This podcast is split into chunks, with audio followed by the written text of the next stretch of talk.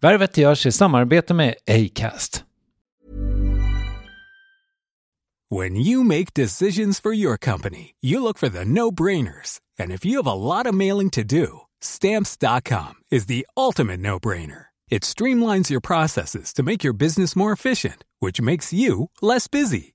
Mail checks, invoices, legal documents, and everything you need to keep your business running with stamps.com. Seamlessly connect with every major marketplace and shopping cart. Schedule package pickups and see your cheapest and fastest shipping options from different carriers with rates up to 89% off USPS and UPS rates. And with the stamps.com mobile app, you can take care of mailing and shipping wherever you are. Make the same no-brainer decision as over 1 million other businesses with stamps.com. Sign up with code program for a 4-week trial plus free postage and a free digital scale. No long-term commitments or contracts. That's stamps.com. Code program.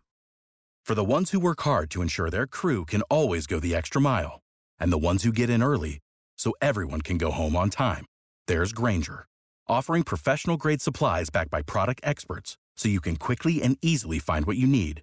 Plus, you can count on access to a committed team ready to go the extra mile for you. Call, clickgranger.com, or just stop by. Granger, for the ones who get it done.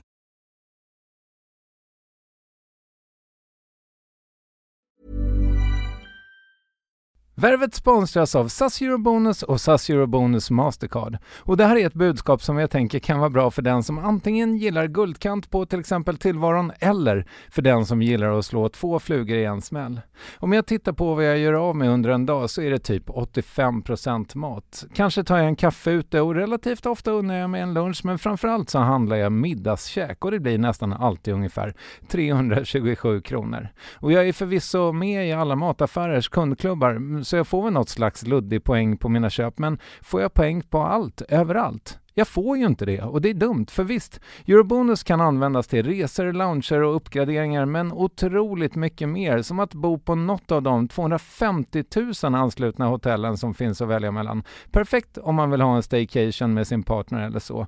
Och just nu, mellan 23 april och 5 maj, får du 5 000 Eurobonus extra poäng om du ansöker om ett SAS Eurobonus Mastercard kreditkort. Kreditkortet som ges ut av SEB Kort Bank AB, där effektiv ränta är 19,27 procent vilket exempelvis blir 47 108 kronor om du använder 40 000 i kredit i ett år. Men det är förstås inget tvång att utnyttja krediten. Få poäng på allt överallt och du börjar på SAS Eurobonus Mastercard.se. SAS Eurobonus Mastercard.se. Tack SAS Eurobonus och SAS Eurobonus Mastercard. Värvet presenteras i samarbete med Nasonex, utomhusmöjliggöraren, som de inte kallar sig av någon märklig anledning. Men det är i alla fall Sveriges mest köpta antiinflammatoriska nässpray mot allergisk snuva. Och nu kommer ett litet test, så fram med papper och penna du som lyssnar, nu kör vi. Fråga 1. Vill du vara ute mer i naturen? Fråga 2. Sitter du framför en skärm lite för mycket? Fråga 3. Är du allergisk? Om du har svarat ja på någon av frågorna så tycker jag att du ska bege dig till beanoutsider.se. Jag vill för övrigt poängtera att Nasonex nässpray är ett receptfritt läkemedel från 18 år för behandling av symptom vid säsongsbunden och perenn allergisk snuva. Rådfråga läkare om du är eller tror dig vara gravid eller ammar eller om du planerar att skaffa barn, har en obehandlad infektion i näsan, nyligen har genomgått en näsoperation eller har en skada i näsan. Får ingen effekt inom 14 dagar eller om du redan använder läkemedel med kortison ska du kontakta läkare. Använd ej mer än tre månader utan läkarkontakt. Stort tack Nasonex och beanoutsider.se.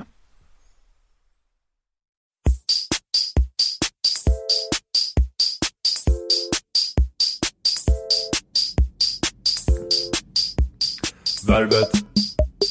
Värvet. Värvet. Värvet. Värvet. Värvet.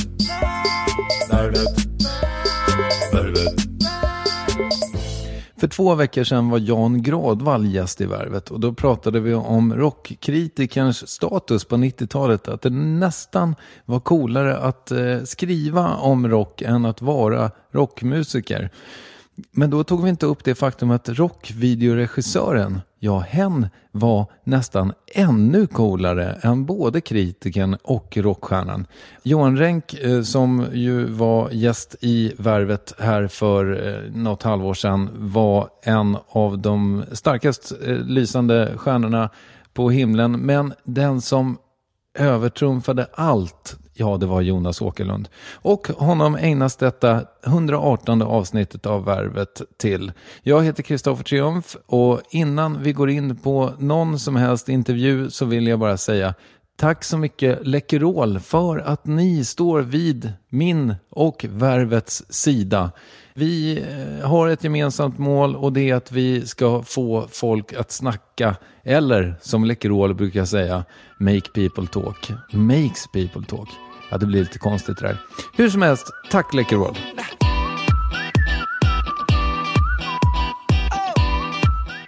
Jag, jag är medelålders så jag har inga problem med att säga att jag gillar den här låten. Den är skriven av Johan Schister, eh, Kjellback, som jag hoppas på att få hit någon gång.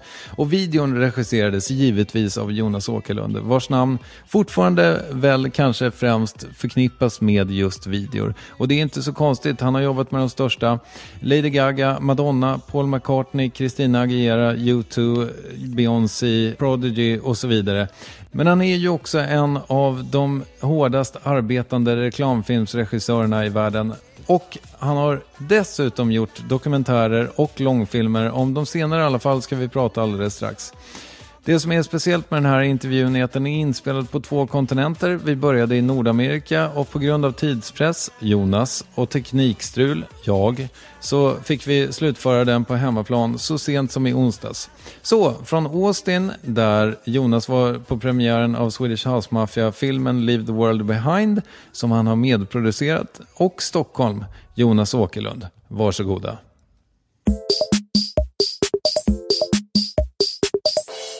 Hur är läget? Jo, det är bra. Lite bakis, men annars bra. Du kom hit igår och ska åka imorgon. Ja. Är det något mer du gör än att visa den här filmen? Ja, alltså det blev eh, några anledningar till att komma hit. Det här är en liten avstickare i mitt vardagsschema, men Christian har ju gjort den här filmen som jag ville supporta och jag kände att jag borde vara här med honom. Och sen så håller jag på att jobba med Coldplay precis nu, som var här och spelade igår. Ja, ah, vad kul. Så att jag passade på att visa dem lite grejer som jag har gjort och förbereder några grejer som vi ska göra nästa vecka och sånt där. Så det var perfekt timing. Ska du göra eh, rockvideo? Ja, några stycken. Vi håller på med ett par olika grejer. Jag gör inte så mycket musikvideos nu för tiden, men vi har precis gjort en, en nu med Coldplay. Fan vad roligt. Ja, faktiskt. Är det bra, det nya materialet? Ja, jag tycker det. Jag är ett sån här smyg eh, Coldplay-fan. Varför tycker man att det är lite genant? Jag vet inte, jag tror nästan alla är det. Fast det är väldigt många i alla fall. Men jag, jag, har alltid, jag har alltid gillat dem, jag tycker de är skitbra. De har sin grej och, och kör på. Och nya plattan är, är skitbra. Och vi har, vi har tänkt att vi ska jobba tillsammans många gånger, men det har aldrig, aldrig blivit av av olika anledningar. Men nu fick vi, fick vi liksom till det den här gången. Så att, eh, det blir liksom mer än bara en video, utan det blir liksom ett helhetstänk och som en kampanj nästan runt nya plattan och så vi håller på med. Kortfilm? Ja, det kan man säga. Ja, det blir massa olika grejer. De, de kommer ut snart. Ja. När får man se det första av det? Det första av det egentligen ligger jag lite efter för att eh, nu har de här singlarna börjat komma ut då. Alltså den första singeln som heter Magic har ju redan kommit ut som, uh, som vi håller på med. Så den borde komma ut här om en vecka eller två eller något sånt där. Men känner du dem sedan tidigare eller? Ja, jag känner Chris sedan många år tillbaks. Jag gör ju inte så jättemycket videos nu för tiden. Så att jag försöker liksom välja dem med, med omsorg. Ja, så det har liksom inte blivit av. Hur kommer det sig att du inte gör så mycket då?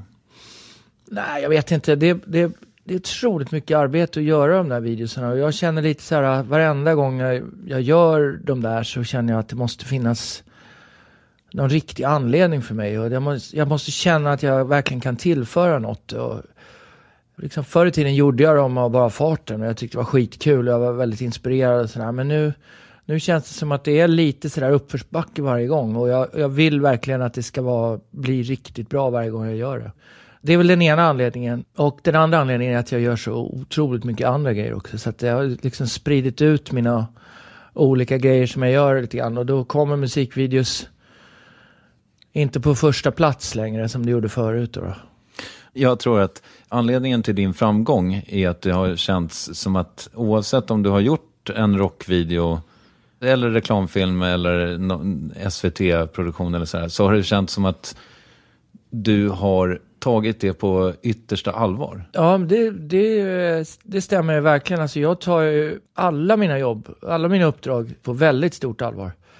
Ibland nästan lite, lite väl stort allvar faktiskt. För vissa projekt behöver ju mer omsorg än andra, men, men eh, det är ganska mycket arbete att få jobben. Men när man väl har dem så på sekunden de liksom blir skarpt läge så behandlar jag dem alla ungefär lika. Med samma precision och samma, samma tid som jag lägger ner på dem och, och, och samma omsorg. Så att det, det, där är inte bara en analys utan det är, det är på riktigt. Det är, så, det är så jag jobbar. Alltså till och med så långt så att flera av mina så här producenter och partners runt om i världen säger så här, men du, det, det där, den här kunden eller det här jobbet behöver inte riktigt det där. Men men jag har väldigt svårt att kompromissa när jag, när jag, när jag, jag är ganska dålig på gråzoner överhuvudtaget. Jag, jag är ganska bra på att skita i jobb helt. Men jag är inte så bra på att göra jobb halvdant. Nej men det är väl eh, bra? Ja, jag tycker det. Och jag har ju väldigt mycket det som vi kallar för repeat business, vilket jag tror är en av anledningarna är att jag tar verkligen allting på allvar och gör det så bra jag kan. Alltså, nu blir inte allting man gör bra, men det värsta som kan hända för mig är att veta att jag inte gjorde allt jag kunde. Även om filmen blir bra och jag vet att jag inte gjorde allt jag kunde så, så är det ingen bra grej för mig. Hur ofta känns, eh, alltså, har du den känslan efter ett jobb? Då? Ja, men det, det händer ju titt som tätt. Alltså att, eh, för jag har ju en sak som eh, är både till min för och min nackdel är att jag jobbar väldigt bra när jag har mycket att göra. Så att jag gör ju otroligt mycket projekt. Jag gör ungefär en 30 projekt om året. Alltså, och många av dem är väldigt stora det är ett sätt och, en, som jag har valt att jobba på. Jag har testat att göra färre och jag har testat att göra ett jobb i taget. Jag har testat att vara ledig mellan jobben och sånt där. Men eh, jag, jag, är, jag är verkligen som bäst när jag jobbar mycket. Jag får väldigt mycket inspiration av att jobba mycket. Och eh, om jag ska ta mig tid, om jag åker till en paradisö för att sätta mig och skriva idéer, då kommer jag ingen vart. Men om jag skriver idéer vartefter, jag har, eh, är tidspressad och har mycket att göra och mitt i andra produktionen så går det väldigt bra för mig. Så att eh, i den eh, stora planeringen och all den tid som man lägger ner så, så blir det vissa jobb som man känner att man inte gjorde helt hundra procent. Jag tror inte att det märks på slutresultatet, men eh, det är någonting som jag släpper med mig. Jag har några projekt som man ser tillbaka på som jag, som jag aldrig kommer förlåta mig själv för vissa små löjliga detaljer och sånt där. Men, så som? Nej, alltså jag har gjort ungefär en tusen projekt ungefär sammanlagt. Så det är, det, det är ju svårt att, att, att säga. Men, men jag är ganska dålig överhuvudtaget på att bli kompromissad också. Och jag jobbar ju med, när man jobbar med film så är det tyvärr så att det är alltid någon som betalar en för att, för att göra det. Och det betyder att man alltid har någon att rapportera till. Nästan oavsett vad du gör. Och vissa av de här människorna som betalar är, är bättre än andra då. då. Och de sämsta utav mina finansiärer eller mina kunder, det är de som kompromissar mig. Som eh, vill ha mig av en anledning i, i begynnelsen av ett projekt och under projektets gång försöker göra mig till någonting annat än den jag är. Eller det jag är bra på. Då faller det ofta pladask för mig. Alltså det, och det är sådana saker som jag tittar tillbaks på och tänker att fan, det där skulle jag ju kunna gjort bättre. Men har man en sån finansiär så, så har man ju liksom handfängsle på sig. Då, kom, då lever man i en kompromissvärld som inte är något bra. Alltså rent konkret, den här resan som den här kunden gör. För de vill ha dig för ditt goda renommé eller någonting sånt där. Mm. Vad brukar problemet vara? Att du har för liksom, höga konstnärliga ambitioner eller? Ja, det kan ju vara det. Alltså, oftast är det ju kreativa saker. Men sen kan det ju vara omständigheter också. Det kan vara fan, det här skulle vi filmat i Los Angeles och så filmar vi det i i Winnipeg i Kanada istället. Och då förändras hela...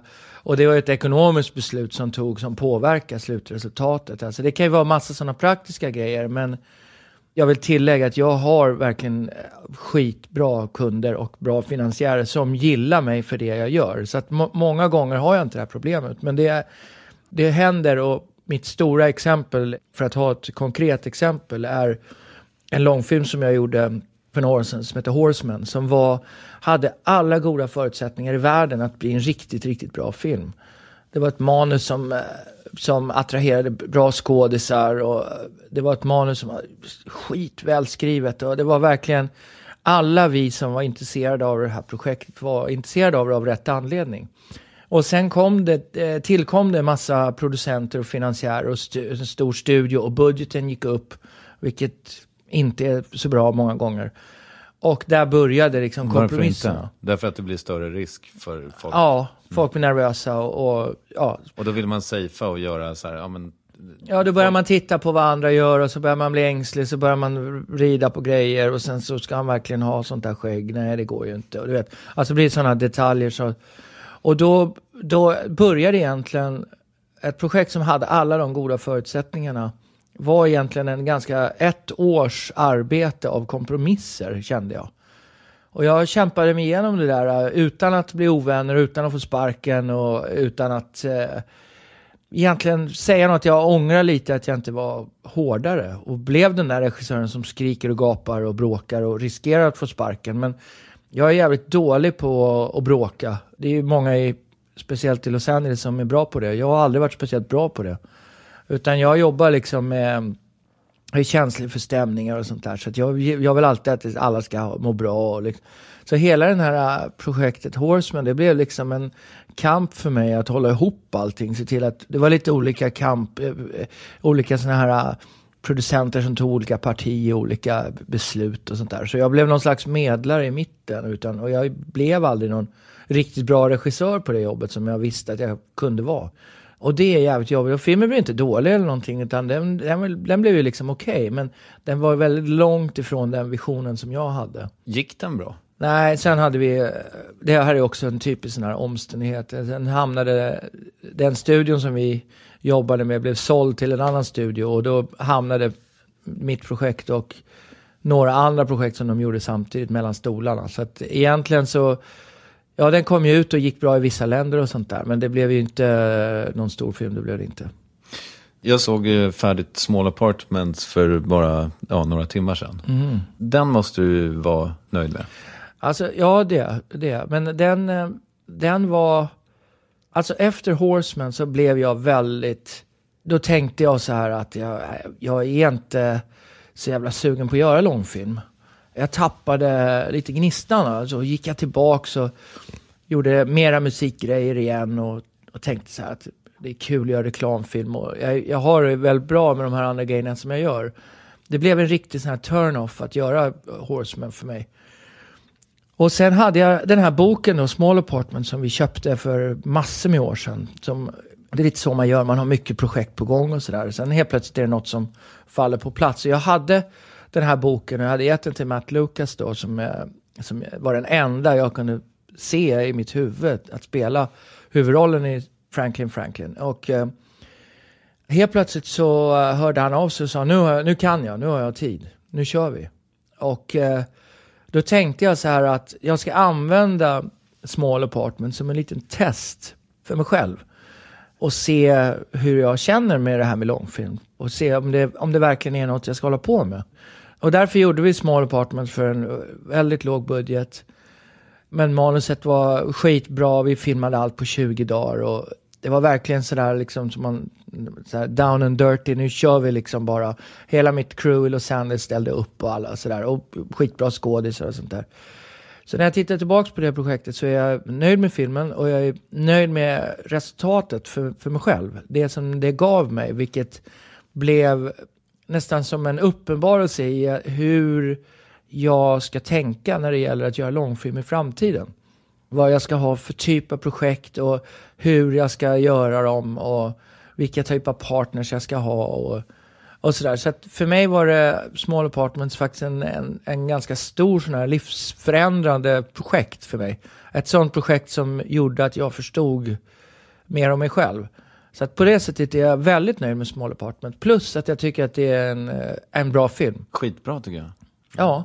Alltså den, är ju, den har ju alla de här independent-dragen och alla de här detaljerna. Och som en, som en sån film ska ha. Och eh, det är en sån film som får ett eget liv och det har vi märkt nu, redan nu sådär, eh, mycket online och sådär, att det är mycket folk som pratar om den och folk gillar den och sånt där. Så att det, det, det är ju skitkul att göra sådana filmer.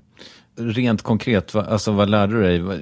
Finansierade du den typ själv? Nej. Nej, jag hade en, eh, en privat finansiär, en snubbe med pengar som betalade för filmen. Som gör filmer ungefär i den storleken. Han gör fyra, fem sådana om året och sen tjänar han pengar då och då. Ja, han är skitskön och, och sådär. Men för mig så blev det den stora uppenbarelsen för mig var egentligen, och det här låter ju som att man är dum i huvudet, att man inte förstod det tidigare, men för mig blev det sådär att jag kan egentligen bara göra projekt som verkligen betyder någonting för mig när det gäller långfilm. Och jag ska bara fokusera på projekt som kommer från mig själv. Alltså när man gör reklam och film och så här, då är man ju på uppdrag, eller med musikvideos också för den delens skull, så är man ju liksom på uppdrag och man tänker hela tiden att man ska ha någon form av analys och göra någonting som är bra för just det varumärket eller för den artisten och sånt där. Och det är jag väldigt van jag har ju det i mitt blod. Men när man tänker på de här långfilmerna så måste jag tänka om lite. Och det, det var det här som var den stora uppenbarelsen för mig. Och det låter banalt, men det har varit en stor förändring. Att jag ska ha projekt och partners som tror på projekten på samma sätt som jag gör och vill göra dem av samma anledning och utveckla projekt som är mina, som jag skriver eller som jag vill göra. Så att eh, jag har en ganska lång lista med projekt och för ett par, tre år sedan så var den listan massa av de här manuserna som cirkulerar runt om i Los Angeles som man konkurrerar om för att få göra. Medan nu har jag en lista som är lika lång med projekt som är mina egna, som jag äger eller som jag har utvecklat eller som jag har skrivit och sådär. Och det är väl egentligen den stora förändringen. Då. Har du ha- haft tid att skriva manus, egna manus alltså? Alltså, ja, jag, jag skrev ju ett manus förra året då, som är min stora flaggskepp som jag har funderat på i många år att jag ska göra. Och sen så är det ju också det att sen så lägger man ju liksom energi på att utveckla projekt. Och de kan ju utvecklas på olika sätt. Jag jobbar ju till exempel med Irvin Welsh då, som är en av mina writer partners som jag skriver med jättemycket. Vi har tre projekt som vi har utvecklat tillsammans. Ett tv-projekt och två filmprojekt. Wow. Och sen jobbar jag med Andy Kevin Walker som är en fantastisk scriptwriter. Vi har också tre projekt tillsammans. Och då blir det liksom att man eh, har en annan kontroll och det blir ens eget. Och när man säljer de här projekten sen senare så får man liksom en, en annan status. Man kommer in i, på en annan nivå än att bara vara attached till ett projekt liksom. Som, som Bruce Willis ska läsa och kanske göra, du vet, eller du vet, något sånt där fånigt. Så att, eh, och sen mycket av de här projekten som jag har nu har mycket mer en europeisk klang och mycket mer sådär eh, mycket mer intressanta för europeisk finansiering och, och sådär. Så att det, det har, projekten har ändrats lite grann.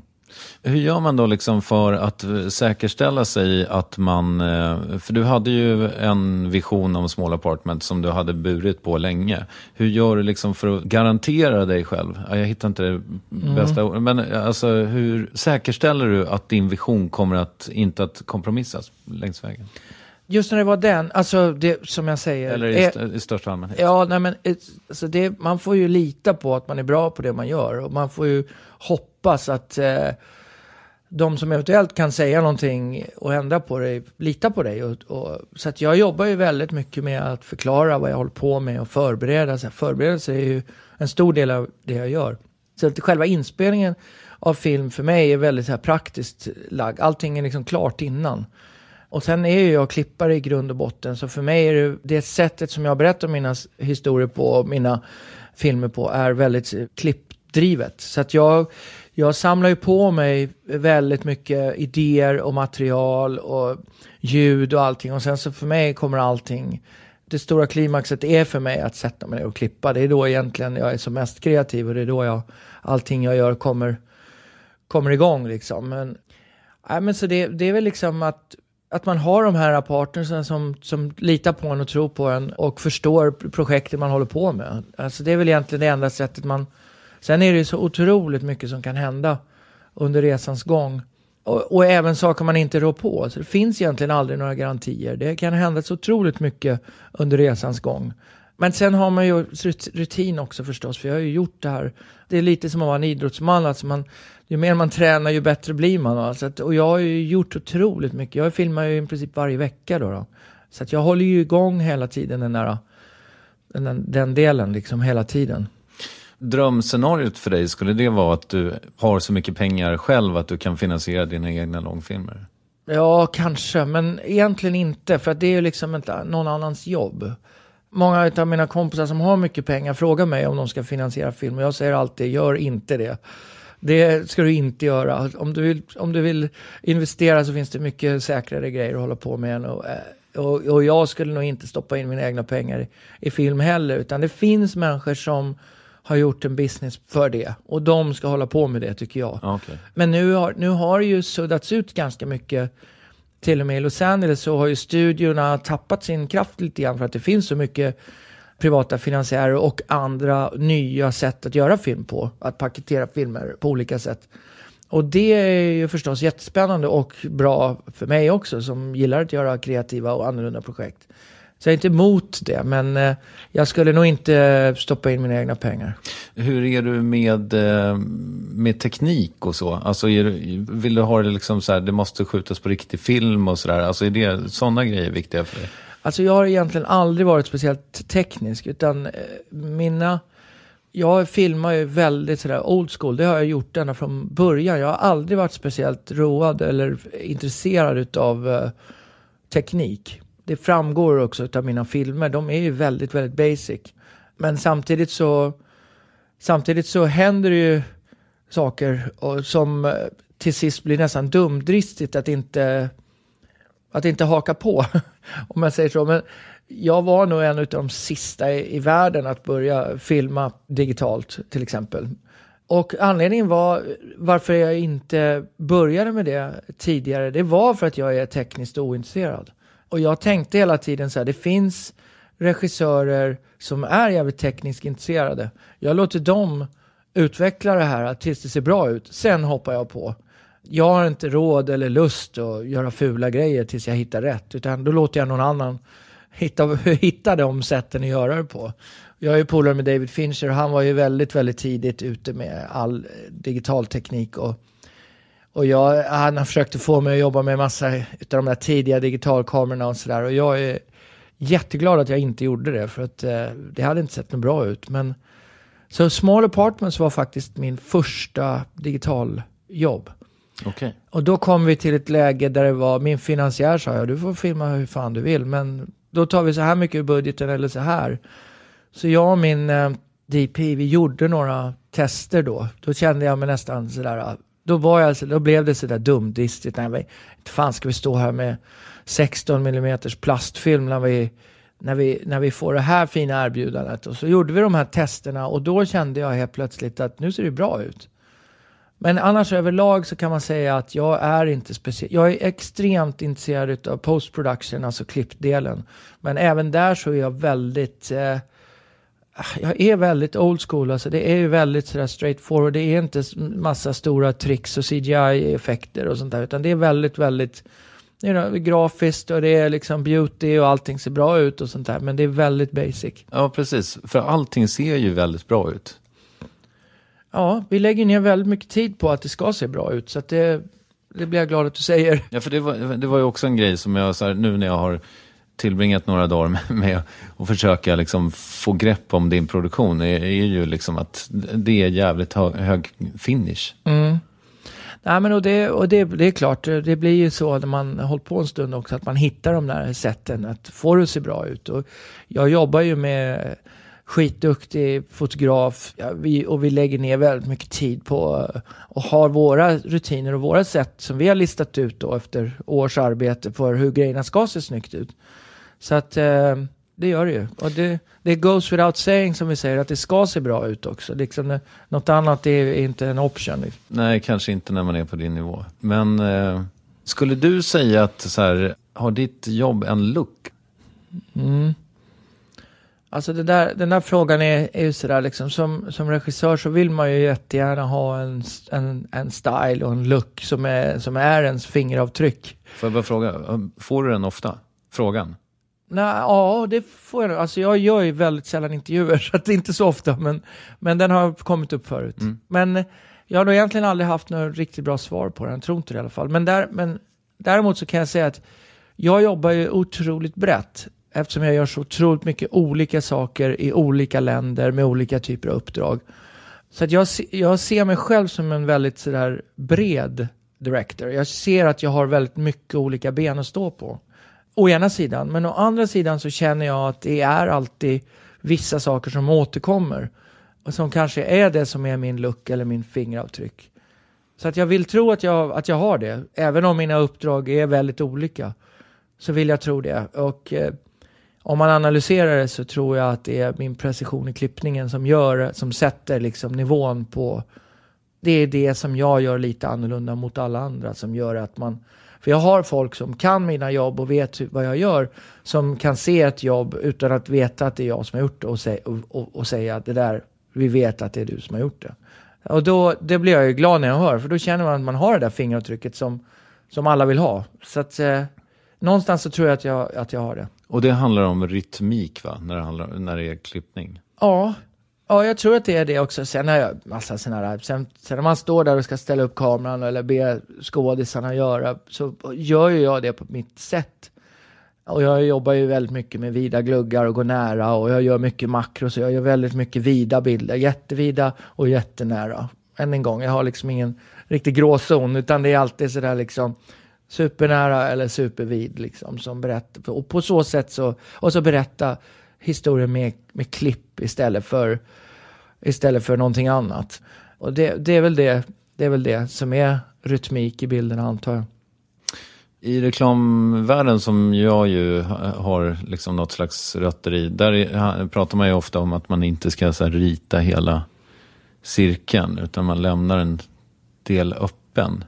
Det känns som att i filmberättande så kan man också använda den metaforen, att, så här, att eh, tittaren på något sätt själv får fylla i blanksen, så att säga. Jag tror att många gånger, speciellt i USA, så tror jag att de inte nöjer sig med, med det, utan jag tror att cirkeln måste vara sluten.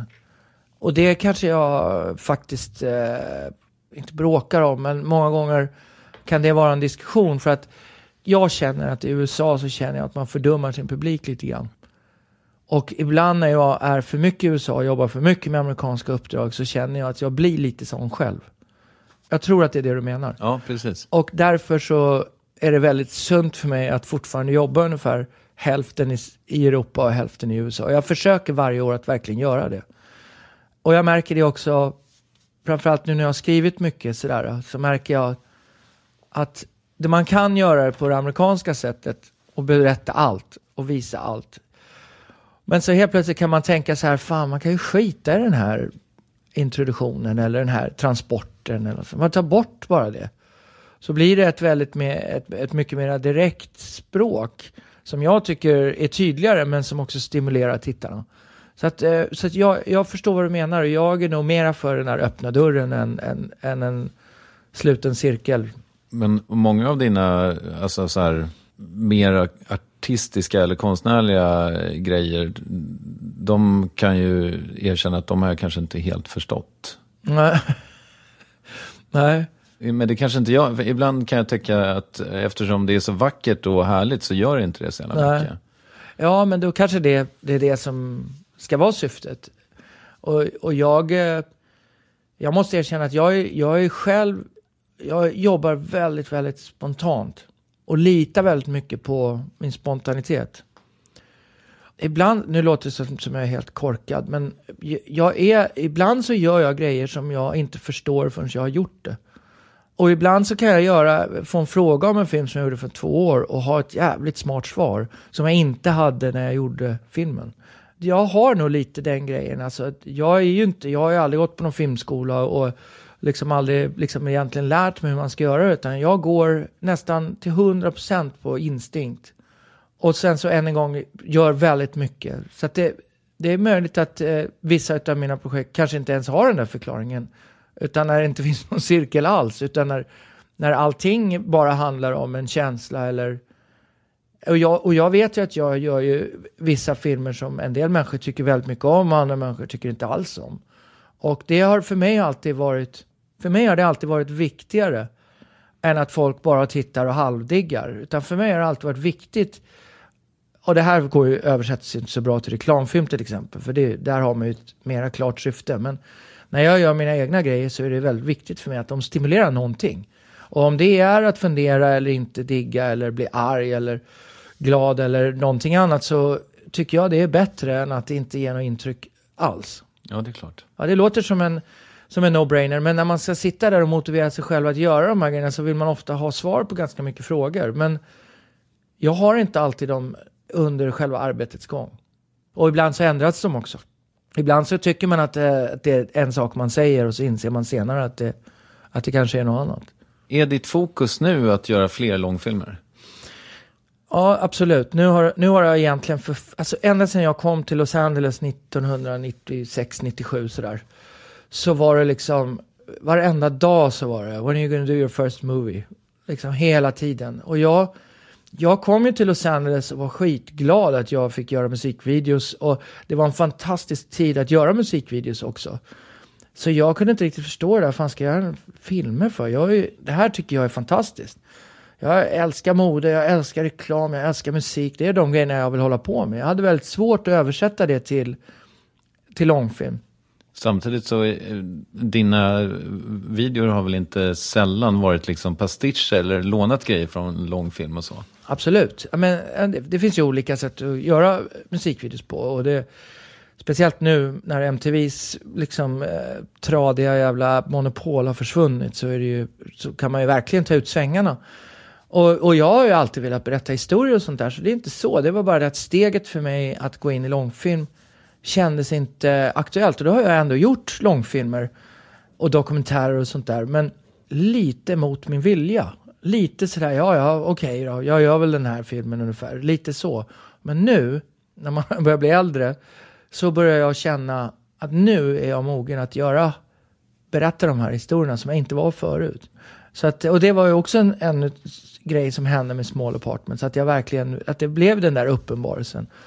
Så att nu försöker jag, allting handlar om, min tid är liksom det viktigaste jag har och min tidsplanering. Men vad jag försöker nu är att lägga mera tid på att utveckla långfilmsprojekt än, än de andra sakerna.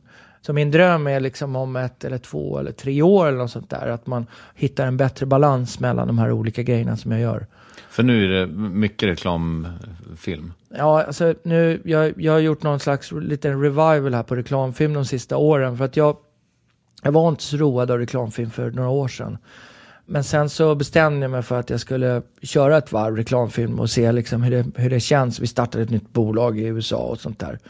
Och då blev det en nytändning på mig med reklamfilm och det har varit skitkul. Jag, jag tycker personligen att jag har gjort bättre reklamfilmer sista tre åren än vad jag någonsin har gjort.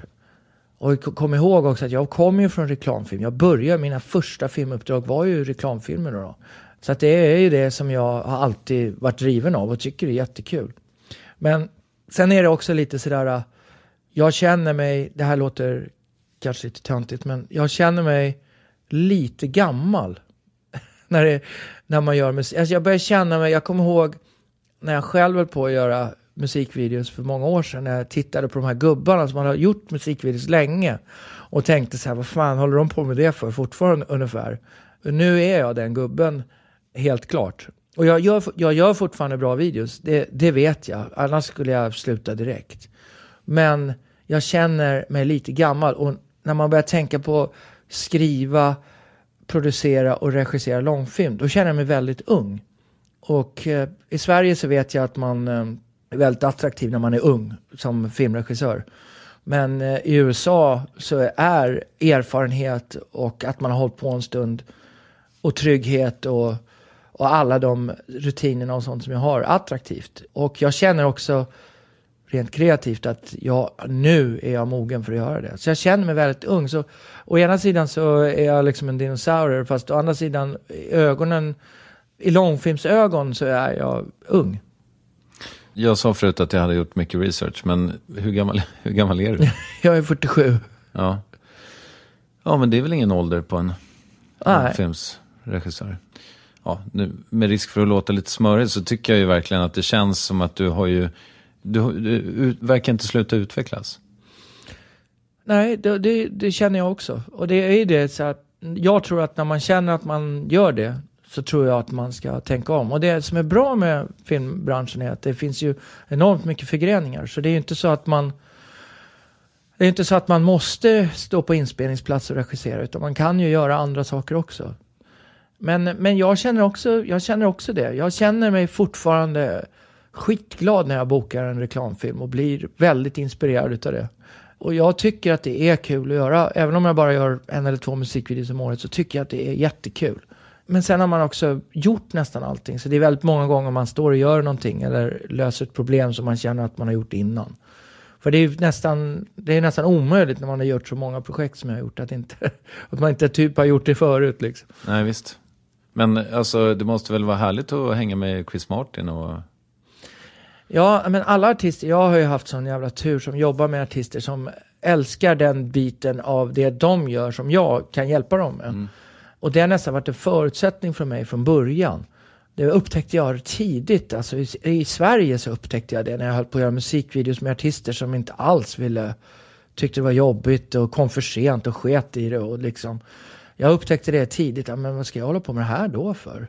Och det var ju faktiskt med Per och Marie i Sverige som, som jag upptäckte att fan det finns ju folk som gillar det här, alltså, som tycker att det här är kul och det är en viktig del av det de gör. Och sen förstås den stora... Det är de i Roxette för er unga ja. lyssnare. Ja. Just det. Och sen då Madonna förstås som, som verkligen la till det tänket för mig. Och inte bara för mig utan för alla artister under den tiden. Det var, ju, det var ju uppror i musikbranschen när MTV startade för att artister kände sig oroliga att de inte var skådespelare och vi kan inte göra de här sakerna. Men då var det ju Madonna och Michael Jackson som visade liksom var skåpet skulle stå. Och eh, för mig så var ju det fantastiskt att få börja jobba med henne så tidigt som jag gjorde. För det, då förstod ju jag att utan en artist som vill göra bra grejer så kan jag aldrig göra något bra egentligen. Men du har ju varit med i musikvideons hela resa kan man väl nästan säga? Ja, nästan faktiskt. Dess status idag då, hur ser du på den? Nej, alltså det har ju verkligen, verkligen gått upp och ner. Och det var ju, det var ju tider där man kände att man aldrig vill göra det igen. Och framförallt tycker jag egentligen precis när det blev som störst, när MTV utnyttjade sin kraft på ett otroligt värdelöst sätt för, för all kreativitet egentligen och bara totalt dödade sin egen kanal. Hela idén med Music Television liksom dödade de själv. Nu går det ju så bra för MTV i alla fall, men hela idén blev ju superkompromissad och funkade inte alls. Och helt plötsligt... Vad gjorde de då? Nej, de bestämde framförallt vad som skulle visas och inte visas. Så det, det fanns ju en tid när de till och med tittade på videos och hade kreativ input. Så jag skickade klipplistor till mig med hur jag skulle ändra för att det skulle passa dem ungefär. Aha. Och sen har jag varit eh, ett offer för censuren då i alla år eftersom mina stories har varit som de har varit. Men, så att jag har ju varit illa omtyckt på MTV redan från början egentligen. Och egentligen, egentligen om man tänker efter så gjorde ju jag det som man gör nu med internet, gjorde jag egentligen innan internet fanns.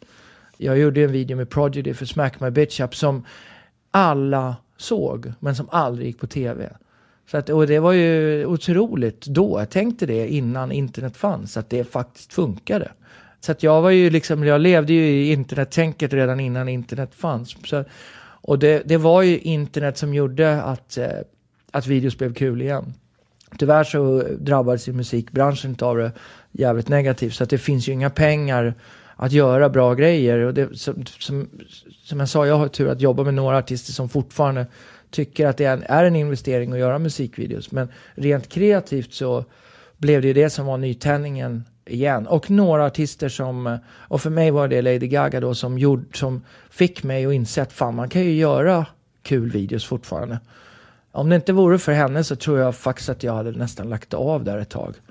Men det var hon, hon gjorde att jag insåg att men det går ju faktiskt att göra kul grejer igen. Ditt eh, bröd och smör har ju varit liksom, eh, eller ja, alltså, du har ju delat din tid eh, uppenbarligen. Men är det, är det många projekt som liksom inte har blivit av som du sörjer? Nej, faktiskt inte. vissa sådär långfilmsprojekt som man har hållit på med är ju sådana som inte har blivit av. Men jag tycker nästan allting händer nästan av en anledning och det, jag kan inte titta bak på det sättet. Den enda grejen som man skulle kunna säga sådär, men det, det handlar mer om, om mig själv än, än någonting annat. Det är att det hade varit kul att göra en musikvideo med Michael Jackson. Det är den enda grejen sådär som jag känner. Ah, och jag var väldigt nära ett par gånger så att det känns lite sådär tråkigt. Men det, det är ingenting jag går runt och tänker på. Det är det inte. För i reklambranschen så, alltså en av anledningarna till att jag lämnade den, nu är ju du på en annan del av spektrumet eller hur man säger, men det var ju att det, det kändes som det var så otroligt mycket så här, äh, det bidde ingen, det bidde ingen eh, viral film, nej vad bidde det då då? Nej, det bidde en banner. Det är väldigt mycket tappade sugar i den branschen. Ja. Men har du lidit av det också? Nej, ja, men det, det tycker jag. Ibland så gör man grejer som, som man känner har förutsättningar som, inte, som faller pladask för att eh, det inte görs på rätt sätt. Det tycker jag framför allt faktiskt i reklam. Jag tycker ofta att det vi gör ibland har mycket större förutsättningar än vad de får till. Alltså, men, och de, jag kan tyvärr inte bry mig, eller jag kan inte engagera mig i distributionen av mina filmer. Det är väldigt, väldigt svårt. På något sätt så måste jag, när jag är färdig med filmen så måste jag släppa den. Det är någon annans jobb att göra de grejerna. Så att även om jag ibland kan tänka så här, vad fan den där kampanjen såg man ju inte, eller vad hände med den där fina videon eller filmen som vi gjorde och sånt där. Så kan inte jag, jag kan inte tänka på det riktigt. För ditt egen, egen, Nej, det skulle, eget välmående? det, ja, det skulle liksom bli att jag, då ska jag plötsligt ge mig in i någonting som inte riktigt är mitt jobb och hålla på med det och engagera mig i det. Det, det, det går inte. Spelar det aldrig någon roll, eh, om man tänker på Small Apartments eller liksom de långfilmsprojekt du har gjort, alltså, bryr du dig om recensioner och eh, följer du biotoppen eller vad fan det kan Nej. heta? Nej. Nej, det gör jag faktiskt inte. De enda sådär liksom, recensionerna som jag bryr mig om, det är de som jag direkt hör eller känner eller ser framför mig. Inte i, i tidningar och, och sådär, utan man märker direkt när man har gjort någonting som är bra. Folk säger det, folk mejlar, folk hör av sig. Man känner i energin när man har gjort någonting som funkar. Det bryr jag mig om jättemycket, såklart.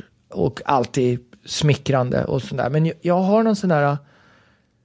Jag vet inte riktigt var den, den kommer ifrån, men jag har någon sån här grej som jag, som jag haft med mig ända sedan jag började. Jag har aldrig blivit riktigt glad när jag får en bra recension eller vinner ett fint pris eller något sånt där. Jag har aldrig blivit riktigt, riktigt glad för det. Jag har aldrig tagit det riktigt i hjärtat. Det, det blir en liten ego-boost som försvinner ganska fort. Men, och eftersom jag har den sidan så kan jag heller inte bli riktigt ledsen om någon, om någon säger något dumt eller inte gillar det jag gör. Så att jag har någon sån här, där kanske jag har en gråzon, för att där ligger jag någonstans i mitten hela tiden. Och det viktigaste för mig är fortfarande att veta att jag gjorde det bästa jag kan. Och det är det enda jag kan liksom ha med mig. Sen, sen är det ju så när man gör film att tyvärr så står det ju inte på filmen alla omständigheter. För att varje projekt så kan man ju ursäkta sig med tusen grejer som skulle kunna ha gjort filmen bättre. Men det är ju ingen som vet, vet, om, vet om det när man ser det. Men, jag, har, jag har den där med mig hela tiden, liksom den här känslan att... Och det är inte så att jag, det låter arrogant nästan att jag inte riktigt bryr mig. För, för det är klart att jag bryr mig, men många gånger kan en nöjd kund vara viktigare än vad publiken tycker. Eller, eller någon förståsigpåare i någon tidning. Alltså det, eller, eller det finns andra anledningar varför ett projekt kan vara lyckat än en recension. Och de är oftast viktigare för mig. Sen är jag, sen är jag dålig på att läsa allt som har med sånt att göra också. Så att det, det är väl lite det också. Men eh, om du får ett eh, mail från någon som du själv ser upp till, är det liksom, spelar det roll för dig? Ett positivt då? Alltså. Ja, ja det är klart det gör. Alltså det som jag säger, det är klart att man tar till sig det och det blir en liten ego-boost.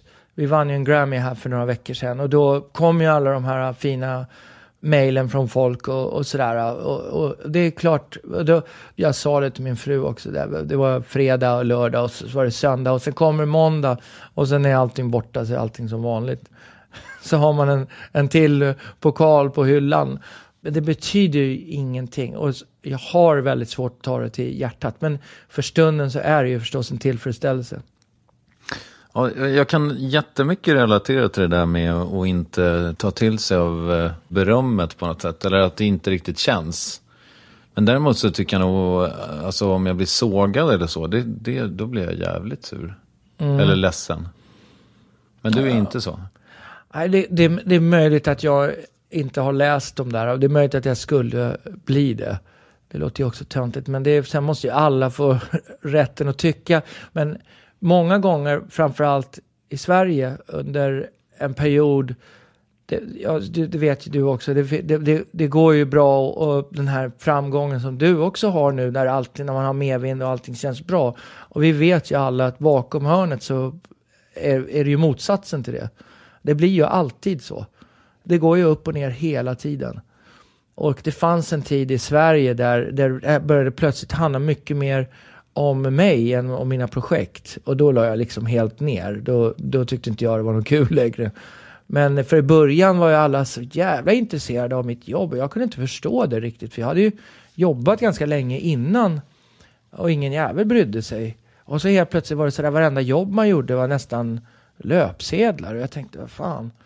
Och sen så kommer ju förstås efter det så måste man kan ju inte bara skriva bra grejer. Då kommer ju de här andra grejerna. Och då kände, då blev det för mycket att det handlade plötsligt om mig och inte så mycket om mina filmer och sånt där.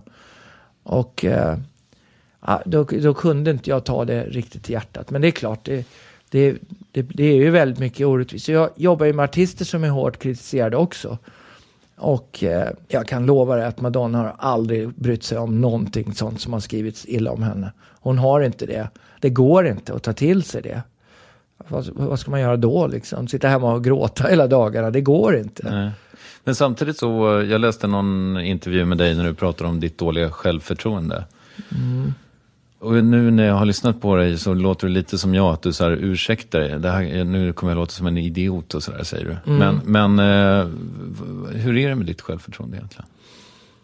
Jag vet inte, det kanske är lite bättre nu än vad det var förut. Men man kommer ju till ro. Det är en av de sköna grejerna med att bli, bli lite äldre. Det är ju faktiskt att vissa grejer, vissa grejer känns okej okay helt plötsligt som inte var okej okay tidigare. Och jag tycker nog, jag kanske har bättre självförtroende nu än vad jag hade förut. Jag har ju alltid haft lite sådana här komplex för att skriva och läsa och liksom inte känt mig påläst och liksom sådär. Så jag, film har ju varit mitt sätt att uttrycka mig på som passar väldigt bra. Där känner jag att jag kan ta ut svängarna och vara jävligt tydlig och jävligt direkt med att uttrycka mig på ett bra sätt. Jag har en enorm ödmjukhet inför det jag gör och en enorm respekt för kreativa människor och en enorm respekt för, för mitt jobb. Och då, blir, då lägger man sig lite i underläge. Alltså man, jag känner att det är bättre att ligga lågt och visa vad jag kan göra och göra istället. Det, finns så jäkla många som pratar så mycket och har stort självförtroende men som aldrig får, får till någonting. Så att jag känner att mina jobb gör att jag får bra självförtroende.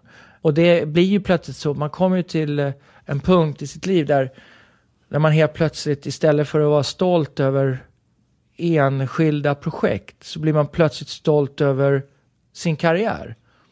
Och dit har jag nog kommit nu. När jag, och då kan jag ha ganska bra självförtroende. Fan, jag har varit i produktion varenda dag sedan jag började.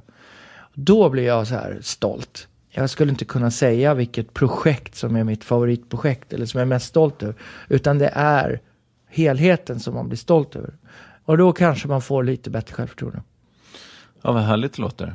Ja. Men som sagt jag är fortfarande lika ödmjuk och jag fortfarande tar det på lika stort allvar. Om vi bara fokuserar lite på de artister som du har jobbat med, så det är ju verkligen top notch liksom.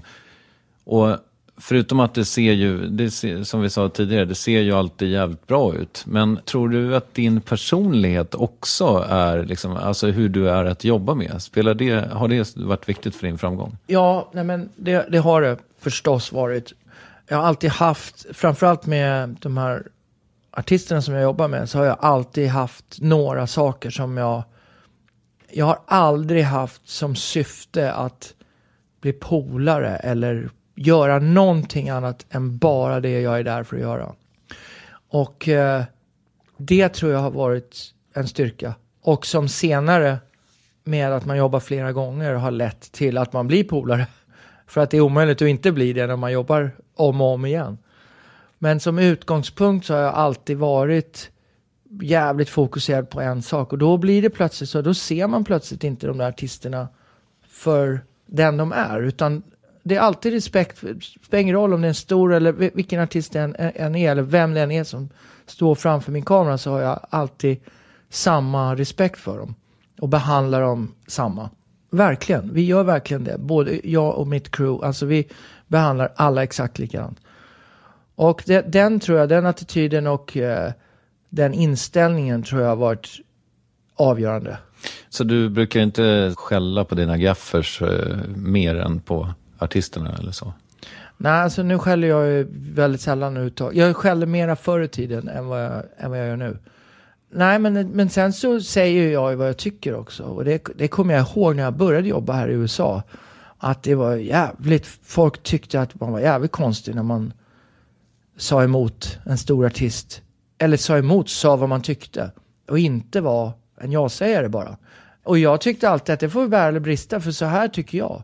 Och jag är här för att tycka. Och om jag inte tycker så är det ingen idé att jag är här, var min inställning. Och, men sen så är det ju självklart eh, en diskussion. Och vissa diskussioner vinner man och andra vinner man inte. Liksom. Det, och många gånger så kommer de efteråt och säger fan du hade rätt. Alltså det, det är ju bra förstås. Men det känns ju också som att du får, har väldigt stor, eh, alltså folk litar på dig jävligt mycket. Och jag vet inte riktigt vad jag grundar det på, men... Ja, fast, fast det gör de. Och, ja. Men det har ju tagit tid att komma dit. Det, det, alltså, det händer ju inte över en natt. Nu är det just i USA så är det så här, får man en hit så är man plötsligt, då kan man plötsligt göra nästan vad som helst. Och det var så när jag kom till USA så var det just den här musikvideo-eran. Då var det, man kunde i princip ta ett jobb från Spielberg om man hade gjort lite halvdassiga musikvideos ungefär. Det var superhett att vara musikvideoregissör. Men jag känner inte att jag utnyttjade det alls. Utan jag känner att jag behöll mitt fokus. Och det var må väldigt många andra regissörer som utnyttjade det där och började göra stora långfilmer och så här. Och nästan ingen av dem jobbar idag. Nästan alla de är, är borta. Finns det något undantag? Ja, det finns det. Fincher förstås, eller eh, Michael Bay, eller några av de där som kommer från samma bakgrund som mig, som har gjort fantastisk karriär. Och, och senare Spike och, och de där, Spike Jones och de mm. som, som självklart håller på fortfarande. Men, men eh, det var ju väldigt, väldigt många andra som inte tog sig vidare. Du är ju verkligen känd för att du jobbar otroligt mycket. Mm. Det återkommer i allt man läser om dig och sådär. Du jobbar jättemycket. Som jag har förstått det så är din fru otroligt, eh, liksom, alltså det går väldigt bra för henne här i ja. Los Angeles. Ja. Och så har ni småbarn. Mm. Eller ganska små barn. Små och stora Ja, just barn. det. Men hur eh, disponerar ni er tid? Liksom, hur får ni det, livspusslet, som man säger, att funka? Ja, det är ett, ett, verkligen ett pussel. Men en av de grejerna som eh, är bra för oss är att vi båda två jobbar väldigt mycket. Och det bästa, när livet är som bäst för oss, är när vi jobbar tillsammans. Tyvärr så gör vi inte det så mycket som jag skulle vilja, eller vi skulle vilja. För att eh, hon har mycket att göra. Hon är svårbokad helt enkelt. Och sen gör jag så alltså jäkla mycket. Hon kan inte göra så lika mycket som jag gör. Det går inte för henne att göra det. Men, eh, det är väl egentligen, vi har ju byggt hela vårt liv runt oss och vår livsstil har liksom blivit, det här är, det här är vårt normalläge. Vi tycker inte att, eh, att det är speciellt konstigt eller annorlunda utan det här är det är så vi har byggt vårt liv. Och jag hade det livet innan vi såg, så hon hade också det livet innan vi träffades. Så när vi liksom uh, började bygga på det här tillsammans så har det aldrig varit några frågetecken om någonting. Vi har aldrig diskuterat någonting annat, utan det är så här vi, vi lever. Och sen så har vi ändå ett sånt uh, liv och ett sånt jobb som vi har som ger otroligt mycket när det gäller intryck och alla relationer och allting som man behöver, behöver i livet får vi ut av våran livsstil. Så det är inte så när vi säger åh nu måste vi vara lediga och ta en resa eller så här, vi behöver inte det för vi får alla de här äh, fina sakerna som man vill ha i livet får vi av vår livsstil, vårt jobb. Vad sa du att du flyger 30 gånger om, eller vad sa du? Nej men vi har väl ungefär, eh, ja, inte 100 men typ 80-90 take-offs om året på plan då, då på flygplan. Och väldigt mycket långa resor då mellan USA och Europa hela tiden. Flyger du alltid business? Nej, first. Alltid. Det är bättre än business va? Ja. Ja, ja jag förstår. ja, fast det finns bättre förstås när man har eget plan. Men, det Men händer några gånger om året. När vi inte hinner, när vi inte får ihop det, så är det, flyger vi från olika locations och sånt där. Oftast på natten då. Då flyger vi med egna plan. Det bygger ju på att man kan göra allt för att man ska kunna göra det som jag gör. Så att det handlar egentligen bara om det. Det, är liksom, det skulle inte gå annars. Fanns det ännu bättre sätt att flyga på så skulle jag göra det. hur går det för han Elon Musk som höll på att ta fram någon sån här magnet, eh, liksom transport mellan San Francisco och LA? Jag vet inte. Vad hette han? Elon Musk, det är han som har startat eh, Tesla. Ja, okej. Det låter jävligt intressant. Miljövänligt också. Ja, tyvärr åker jag inte så ofta till San Francisco, men kanske ska börja med det. Ja. Men du kör ingen eh, Tesla? Nej, det gör jag inte. De ser rätt coola ut i och för sig. Ja, Jag är inte så här jättebilintresserad faktiskt. är du inte det? Alltså, jag är ingen sån här gadget-människa överhuvudtaget. Jag, jag köper inte klockor och båtar och, och du vet, här bilar och sånt. Det är inte riktigt min grej. Vem har du fått Rolexen av då? Den har jag fått av Rolex. Ah, Okej, Ja. vad snällt av dem. ja, den är vintage i och för sig. Men den är ganska cool. Ja, med en dödskalle på. Ja, det är ungefär så långt jag kan sträcka mig när det gäller gadgets. Jag har en Rolls i och för sig, men eh, den är gammal. Okej. Men vad gör du av med pengar på då? Alltså vi har ju, vi har, eh, våran, våran livsstil är ju ganska dyr. Med två hem och mycket barn och familj helt enkelt. De små barnen, är, är de i skolåldern ännu? Ja, de, alltså de börjar ju det som heter kindergarten nu till hösten. Och eh, de stora, min son har ju, han har ju gått ut skolan, han går inte i skolan längre. Och min eh, dotter Mini går i, i skolan. När ni byter kontinent, hur, går det med, hur funkar det med plugget då?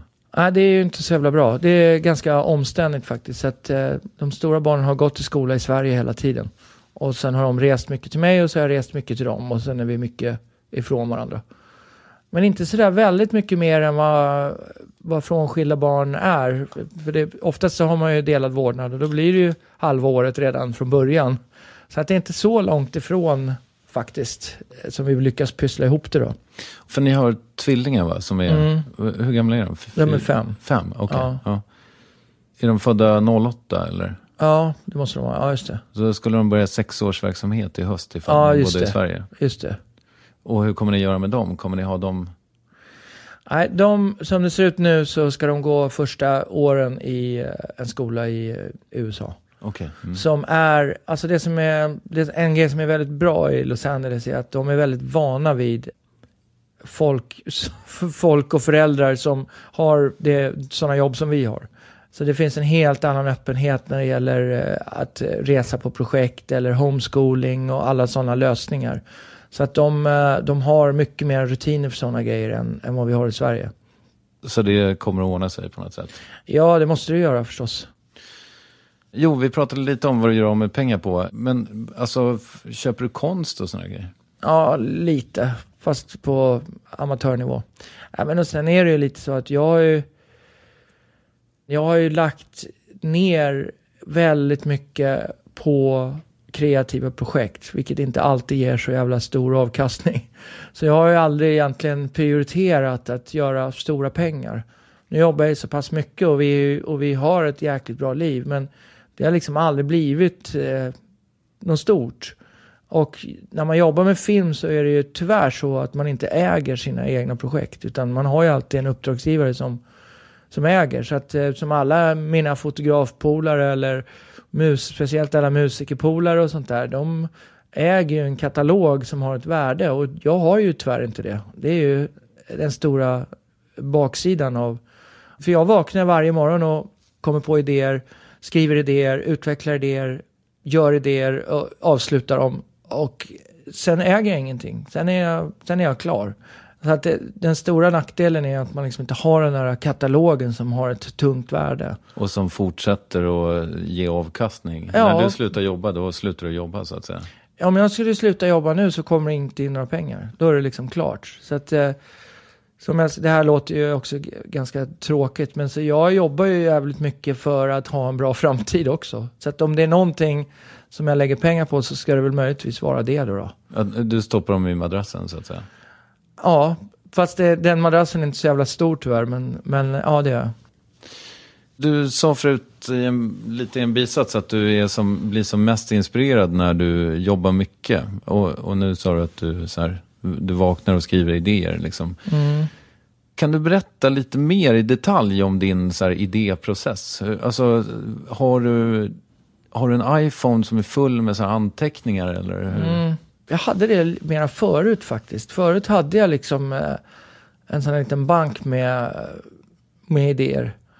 Men eh, jag upptäckte att de där idéerna, liksom, de passar nästan aldrig in. Varenda uppdrag, varenda nytt jobb är unikt på något sätt. Så det är ganska svårt att recycla idéer. Det har, det har hänt. Jag har gjort flera grejer som har varit så här som jag har försökt på olika tills den till sist blir av.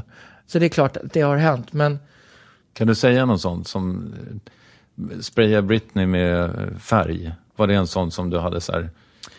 Nej, det hade jag inte. Det var ju mer en stil och formidé. Det kändes ju inte som en, som en, som en någon sån här superstark idé. Men Nej, till, okej. till exempel, för många år sedan gjorde jag en video med Cardigans när Nina Persson satt i en bil Ja, och körde liksom i fel färdriktning så att alla flög åt olika håll. Den idén tror jag att jag skrev, skrev kanske tre, fyra, fem gånger innan, Aha, okej. innan den blev av.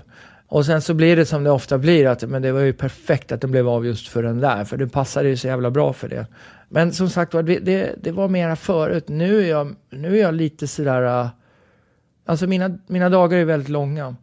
Och jag är, sover väldigt lite och är uppe väldigt sent på nätterna. För att på nätterna så, jag jobbar ju med olika tidszoner så det tar ju ganska lång tid innan Europa har gått och lagt sig eller USA har gått och lagt sig eller kontorstiderna har slutat och då finner jag ro.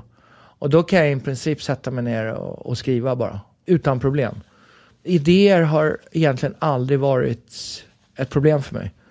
Senast du satte dig på natten och skrev, vad, vad hamnade det då?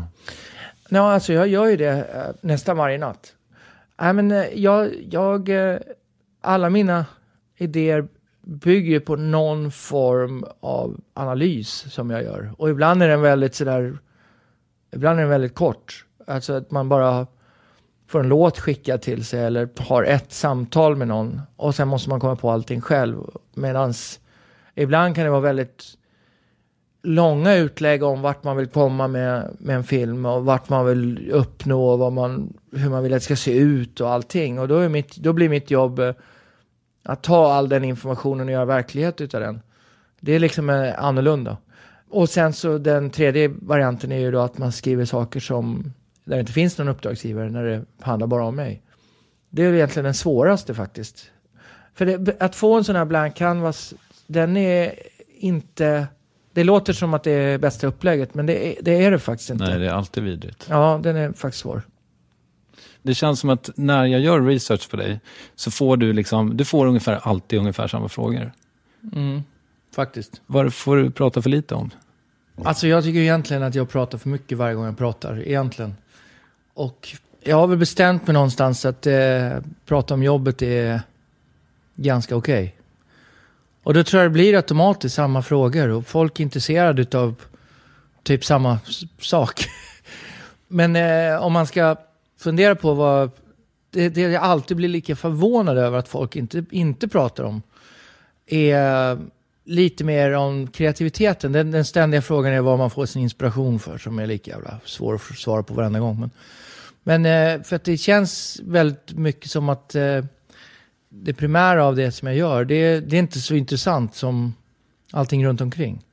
Och det tas lite för givet, så här, ja, så har du gjort de här grejerna och sådär. Fast det, min stora drivkraft är ju kreativiteten och, och det är det som jag drabbas med hela dagarna. Även om att göra film är väldigt politiskt och väldigt mycket praktiska grejer också. Så är det ändå det som är min, min stora framgång och min stora anledning varför jag fortfarande jobbar är för att jag gör de grejerna jag gör. Jag behöver aldrig se frågor innan eller och, och förbereda mig för det. Du har verkligen rätt i det, är typ samma frågor. Och sen så är det alltid så jävla tråkigt att folk frågar om gamla grejer också. Och det tycker jag är tråkigt, att det är nästan aldrig någon som frågar om nya grejer. Men det tror jag är brist på research och förberedelse från, från de som intervjuar mig. Så jag brukar försöka vara ganska mån nu för tiden med att när jag väl säger ja till att göra sådana här grejer, och det gjorde jag med dig också, att kolla min sajt och kolla liksom på nya grejer också. Så man Mm. inte bara pratar om Smack My Bitch Up som, är, som ändå är nästan, jag tänkte säga 20 år, men det kanske inte är, 15 åtminstone. År gammal. Liksom. Det är nog 20 år. Ja, det är typ 95, 96, så nästan 20 år gammal. Men du tog ju upp den själv nu. Får skylla dig själv. Ja, fast det brukar jag aldrig göra. Eller nu kommer jag inte ihåg var, hur, varför jag tog upp den, men det var säkert av någon anledning. Men, Nej, Vi pratade om hur du, alltså hur du kom in i USA tror jag. Ja, men då är den eh, oundviklig att ta upp eftersom den var ändå en utav, eh, om man ska liksom eh, rada upp några jobb som har varit, liksom ändrat mitt liv så är det, är det en av dem. Då är den omöjlig att inte ta upp. Men, eh, Vilka är de andra då? nej, men det kan man ju backa bak ända tills man började. Första, första jobbet man fick överhuvudtaget när, man, när jag ljög och sa att jag kunde klippa film utan att jag kunde det. Fram till eh, ja, det första riktiga jobbet som jag bokade och, och, och sen plötsligt ett som blev lite bättre än de andra. Som, det är ganska lätt att kartlägga de här som, som har gjort en stor skillnad. Både utåt sett men också in, in, från, från min sida sett så, så, så har ju en del jobb varit eh, när man plötsligt får upp ögonen på någonting eller förstår någonting eller fattar vad man egentligen ska göra och sådana där saker. Så att det, men så det brukar vara några om året som är lite sådär, som ändrar ens liv lite grann. Det brukar vara så. Men om vi så här uppehåller oss lite vid det som jag skulle kunna bli unik med då. Att, eh, att prata mer om kreativiteten och liksom processen. Du har en assistent här, har du en i USA också? Ja, att två assistenter. Gör det att du kan så fokusera mer på det kreativa? Inte kanske just de två assistenterna, men eh, hela min plattform som jag har lyckats bygga upp, som har tagit ganska många år faktiskt att få till, gör att jag, eh, att min tid eh, läggs ner bara på de grejerna som jag måste lägga ner min tid på. För att jag har, eh, jag har kanske åtminstone en hundra pers runt om som jobbar heltid med bara min, bara med mig. Och sen så ytterligare ett par hundra varje gång man är i produktion. Så att det är, det är väldigt mycket förgreningar och det är väldigt mycket folk som, som jobbar för mig. Och, och när du kommer och hälsar på mig så känns det som det är en ganska liten organisation. Det är jag, Alexander och, och Diana ungefär. Men, ja, och, och så är min vardag. Samtidigt som det är väldigt mycket folk runt omkring som... Och jag har ju valt att inte gå på kontoret och liksom jobba på det sättet. Utan jag, jag är ju, försöker hålla det så litet som möjligt. Hela den här plattformen den bygger på att jag ska lägga ner min tid på rätta saker. Och göra de sakerna som jag ska göra och ingenting annat. Så det, hjälper ju, det hjälper ju enormt mycket. Det var länge sedan du sorterade kvitton. Ja, och, eh, och alla andra saker som... Mina privata praktiska grejer är jag nästan mer involverad i än produktionsgrejer faktiskt. Men om man säger liksom, eh, du gjorde bilfilm ganska sent 2013 va? Alltså reklamfilm Mm. för Cadillac. Cadillac och Lexus jobbar jag med båda de två. Sitter du på hundra möten då på byrån? Och, Nej. nej. Det är väldigt få möten faktiskt. Förvånansvärt få möten. Speciellt på mina reklamfilmer. Där är det i regel ett conference call. Och sen så ett tillbakaspel från min, från min sida när jag förklarar hur, hur jag tycker de ska göra. Och sen så är det praktiska budget och tidsplaner som några andra fixar. Och sen så får jag ett go-ahead eller inte. Och sen går jag in i skarpt läge och då, då bygger det väldigt mycket på att jag briefar alla mina människor som jag jobbar med. Så att vad jag lägger ner väldigt mycket tid på är att jag eh, briefar alla så att de vet vad de ska göra. Så allt från min production designer till min costume designer och fotografer och liksom alla runt omkring mig. Det handlar ju om att jag ska ge dem feedback och berätta vad, vi ska göra. Och sen eh, det kan vara produktioner där jag, som inte jag har ett enda möte när jag går direkt in till, till inspelningen i princip. Men allting är precis så som jag vill ha det. Och den största delen egentligen, eh, som tar mest tid för mig efter efterarbetet som är efter inspelning. Själva inspelningen för mig är nästan, det här, det här låter jättekonstigt, men det är nästan som, en, som ett litet break. För att då har jag, då är allting som lättast egentligen. Då är allting klart, vi vet vad vi ska göra, allting är liksom klart. Förberedelserna är mera tänk och efterarbetet är mycket mera hands-on. Så att det, jag går igenom de här och eftersom jag gör så mycket så överlappar de varandra hela tiden. Så att jag sitter ju på inspelning i pauserna och klipper och förbereder i princip hela tiden. De går ihop med varandra alla projekten. Men efterarbetet är, är det som nästan tar mest tid. Då, då. Dels för att jag klipper mycket själv och dels för att jag briefar alla klippare och alla ljud och musik och färgkorrigeringar och specialeffekter och alla de sakerna. Det tar enormt mycket tid. Om man ser eh, ett projekt som en linjär, eh, för det är det ju, alltså i alla fall tidsmässigt, om nu tiden existerar etc. Men alltså från ax till limpa, är, är du liksom, är du lyckligare i idéfasen än du är i utgörandet? Ja, alltså, där jag trivs som bäst är efterarbetet. Det har alltid varit min styrka. Det är där jag alltid har eh, känt mig, haft störst självförtroende och känt mig mest hemma. Det har alltid varit där. Alltså till och med så att jag eh, i flera år tänkte att det är det bara jag ska göra. Och att jag inte ska skriva idéer och regissera utan bara jobba med klippning. Jag trodde i flera år att det var det jag skulle göra. Det var, det var faktiskt så att jag jag tyckte att de regissörerna som jag klippte film till, jag tyckte att de gav mig dåligt material. Jag kunde inte förstå varför man inte gjorde så och så och så. Jag kunde inte göra den optimala klippningen med det materialet jag fick. Så då bestämde jag för att nu måste jag gå ut och filma det här själv. Och det tog mig faktiskt en stund innan jag förstod att det var att vara regissör. För det var liksom, nej, nej, jag är inte regissör. Jag är bara här och ser till att vi ska få materialet så jag kan klippa. Och sen så fick jag något sånt här visitkort på den firman som jag jobbade på då, förr i tiden. Som det stod regissör på. Nej men jag är inte regissör, jag är bara klippare. Men sen förstod jag ju då att det är ju det som, det är egentligen det det handlar om. Och egentligen så är det så att eh, i det här efterarbetet så ingår det att skriva idéer och utföra dem. Och eh, sälja in dem och allt det där. Så att egentligen... Förarbetet va? Ja, så jag ser ju egentligen allting som jag gör som eh, någon slags upptrappning till, till klippningen. Ah, okay. Mm. Men sen så är det ju också så att tyvärr är det så att efterarbetet är lite infekterat utav oerfarna kunder, oro inför en leverans, oro inför en stor release, stress för en tidsplan. Och, så att det är väldigt sällan som efterarbetet är så perfekt som jag vill att det ska vara. Lika mycket som jag älskar den delen så kan, jag också, kan det också vara mest frustrerande utav allt jag gör. Och för mig att kompromissa på den här slutfasen, att lämna ifrån mig någonting som jag vet kunde ha blivit bättre. Det finns ingenting som gör ondare för mig. Brukar det vara eh, diskussioner om att packshotet ligger för kort och sådär? Alltså den typen av diskussioner har jag passerat för ganska länge sedan. Ja, Men däremot så, alltså många gånger så jobbar jag faktiskt med folk som säger rätt smarta grejer. Och jag har som regel att aldrig säga nej, utan testa först. Och, Sådär. Och många gånger så blir det så här, fan det, det var ju faktiskt rätt.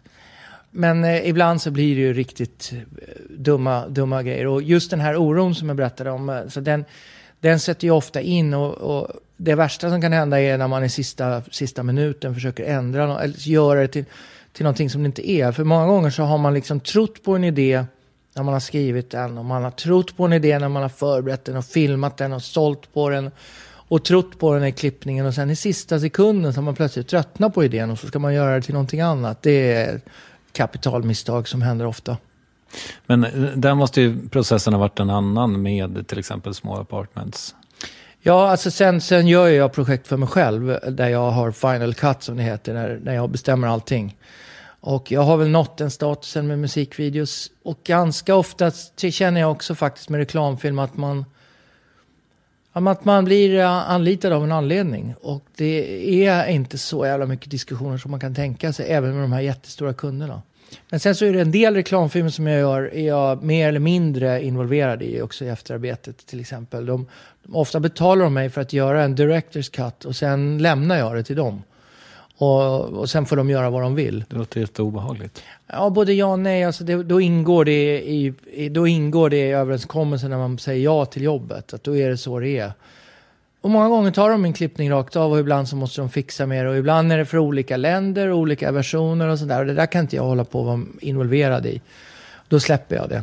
Så att på din eh, sajt som ändå är ganska eh, ambitiös, men det är rätt mycket reklamfilm som inte hamnar där för att det är någon annan som har gjort.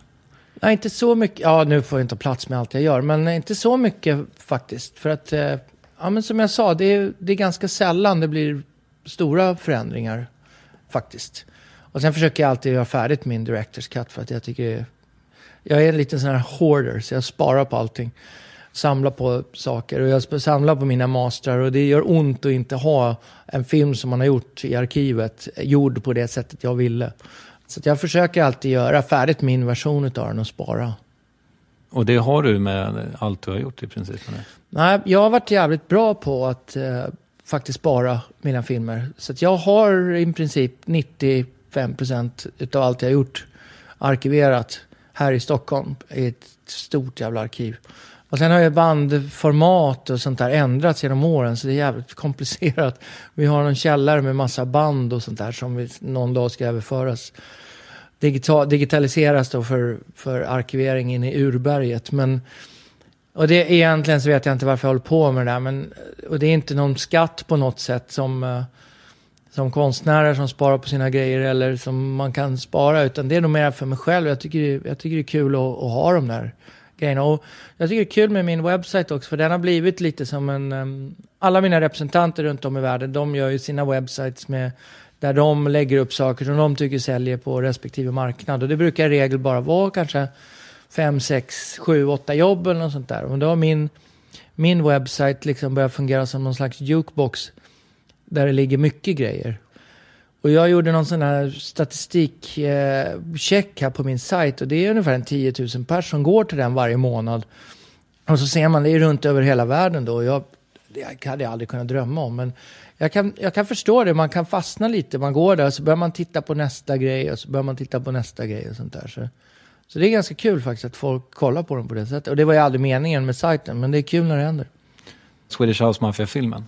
Mm. Kan inte du berätta hur, hur, på vilket sätt du, för du står som exekutiv producent på den tror jag. Mm. Alltså jag har ju varit eh, kanske mer av en, eh, en kreativ producent eller ett kreativt stöd till Christian som har gjort filmen. Christian och jag har jobbat tillsammans en hel del. Han började som klippassistent till mig och eh, blev ganska snabbt, eh, eller jag förstod ganska snabbt att han stod på egna ben och, och gjorde en, en hel del klippningar tillsammans med mig. Och, eh, jag kände att jag visste att han skulle utvecklas rätt fort och börja göra e-, egna grejer. Och han har ju haft en ganska lång relation med Swedish House Mafia. Och sen har jag liksom fungerat som något slags stöd till honom genom hela den här processen. Inte egentligen för att han behöver det, utan mer för att han har bett mig om det och för att vi har tittat och liksom hållit på. Så att jag har inte varit en aktiv producent i, när det gäller själva det praktiska med filmen, utan det har varit mer ett stöd till honom. Är du nöjd med den? Alltså jag tycker Christian har gjort ett fantastiskt jobb. Alltså, med tanke på att han har... Ja, omständigheter är egentligen oväsentliga, men jag, jag, vet att han har ridit och vänt på den här klippningen. Och man, man, när man gör dokumentärfilm så skriver man ju sitt manus i efterarbetet. Och det är ju det som är det svåraste. Och vi har, vi har ju sett väldigt många olika versioner på den här filmen det sista halvåret som har gått i olika riktningar. Och jag tycker att han slutade precis där den var som bäst. Och det tycker jag är fantastiskt att han har gjort, gjort det. Och jag är glad att han gjorde det på det sättet. Och jag tycker filmen är skitbra. Jag tycker att den är underhållande och visar verkligen eh, både hur, hur fantastisk, eh, vilken fantastisk resa de har varit på i Swedish House Mafia och, och den här eh, behind the scenes-känslan som man älskar att se. Jag tycker att han har gjort ett fantastiskt jobb. Men du berättade att liksom, när man klipper film så man gör edit på edit på edit. Liksom. Och sen så berättade du att det går ofta, man kommer till en gräns när det, mm. det blir bättre och bättre och bättre och sen blir det lite, liksom det declinar lite. Ja. ja. Alltså jag tror, att det, jag tror det gäller nästan alla klippningar egentligen. Och att det finns alltid en, det finns alltid ett tillfälle där man, eh, där man måste säga att man är klar. För att det, det, det, fin, det, det blir verkligen, ju mer tid man håller på, ju bättre blir det. Men sen kommer man till liksom en punkt där man, när det vänder, när man liksom känner att man har börjat tappa omdömet totalt och man har liksom redan prövat allt och börjat pröva grejer som inte är något bra. Och det där har jag sett, eh, det har jag sett, jag har gjort det misstag själv många gånger och jag har sett eh, många andra göra det många gånger. Men, och då känner jag att jag kanske hjälpte till lite där med, med Christian att säga att nu, nu får du lägga av, nu, nu är det här riktigt bra. Och jag tror att han eh, kände det också. Har du någon sån person? Nej, alltså jag ser, nej det har jag faktiskt inte. Men däremot så ser jag mig själv, och det här kan nästan låta lite störigt, men jag ser mig själv som, jag brukar säga till mina uppdragsgivare att det bästa är, om jag klipper filmen, är att regissören inte kommer in och förstör någonting. Och då så skrattar alla och tycker, ja men det är ju knasigt eftersom du är regissören. Men, men jag har väldigt tydliga roller. Och jag blir liksom klippa den när jag klipper. Och sen kan jag titta på den i, i regissörshatten. Och då blir jag den människan som säger att nu är du klar. Så att jag har blivit den för mig själv nästan. Och sen när jag klipper mina större projekt så har jag ett fåtal människor som, som jag verkligen litar på. Och som, eller inte som jag litar på, jag har många människor som jag litar på. Men det är otroligt svårt att ge konstruktiv feedback på klippning. Det är väldigt, väldigt svårt att separera sig från personliga synpunkter, andra influenser och sånt där. Det är otroligt få i min eh, umgängeskrets som har den förmågan att kunna bara titta objektivt på en klippning och, och ge feedback. Så jag är jävligt försiktig alltid när jag visar klippningar för folk. För att man vill inte höra att jag gillar inte den här tröjan. För det kan inte jag göra någonting åt. Det är en, ovis, det är en, det är en helt oanvändbar synpunkt. De bästa människorna när de ger feedback, det är folk som man jobbar med och ger feedback, fast man har ingen aning om vad de tycker personligen. För man, när man är klar kan man fråga, men du, vad tycker du om filmen då? Och då kan man få en helt annat svar. Då har man fått liksom... Och Stefan Jarl är ju en sån som jag hjälpte mig otroligt mycket när jag började. Och som jag hängde mig fast vid ganska länge. Nu har vi avstånd mellan varandra som gör att det är svårt att göra det på samma sätt som vi gjorde förut. Men Stefan var den som lärde mig att förstå den biten. För det är väldigt lätt att klampa in i en klipprum och säga, men vad fan är det här? Om jag gillar det och jag gillar inte det. Det, det kan nästan vem som helst göra. Men att göra, ge den här konstruktiva feedbacken är jättesvårt. Har du en politisk övertygelse? Nej, det har jag nog egentligen inte. Alltså jag som alla andra har ju så här mycket synpunkter och, och reser och tittar och, och känner och tycker liksom om, om det mesta. Men jag känner mig mindre aktivist nu sista åren än vad jag någonsin har varit förut. Jag kanske borde vara mera politisk än vad jag är.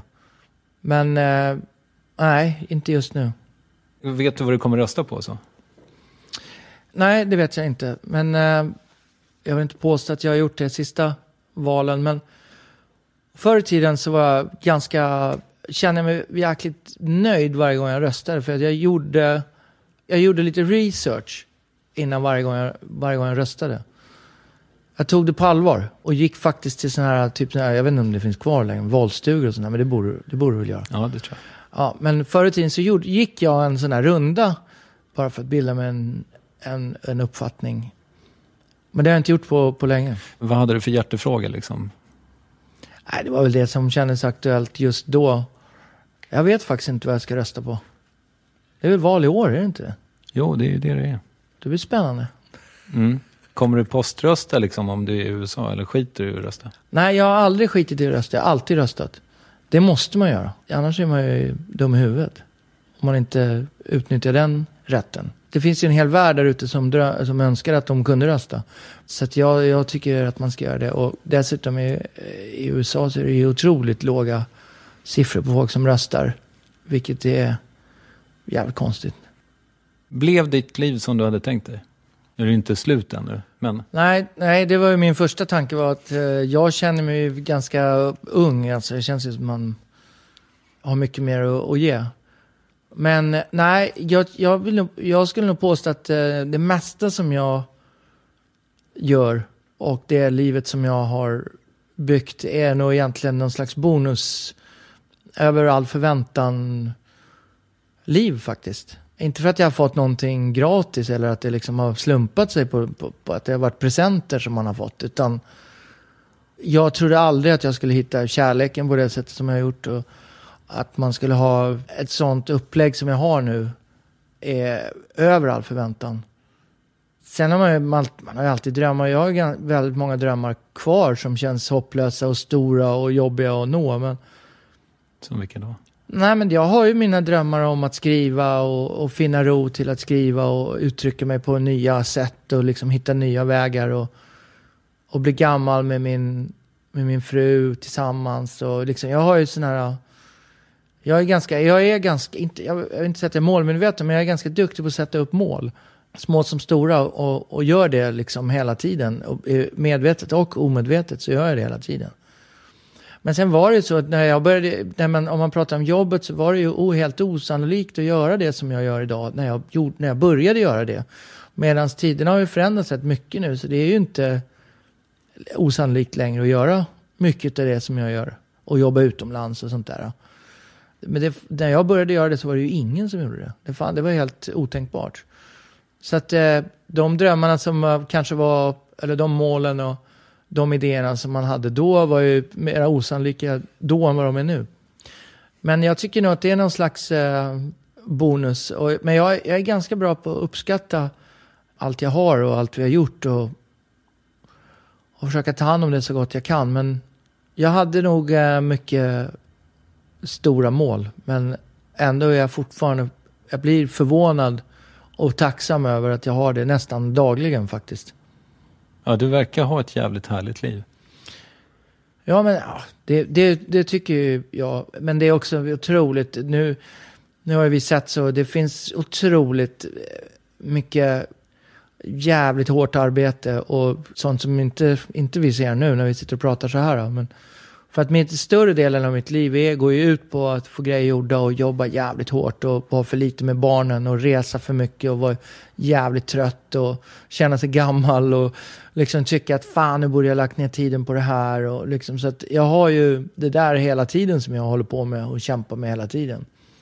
Så att det, det finns ju två sidor av det också och ingenting av det som jag har har jag fått gratis utan det är verkligen bara hårt arbete. Alltså när man älskar det man jobbar med så är det ju inte så jobbigt att jobba. Nej, jag säger inte att det är jobbigt. Jag bara säger att det finns flera sidor av, Ja, av det- det, man ser. Liksom. absolut. Utan, nej, jag är nästan tvärtom. Jag tycker att det är jobbigare att inte... Jag, jag tycker det är jobbigare att sova för mycket än att sova för lite. Liksom. Jag, har inga, jag har inga problem med, med det jag gör. Utan, och jag, ju mer jag har, ju bättre blir jag. Och det, och, det, och det funkar så med allt jag gör i livet.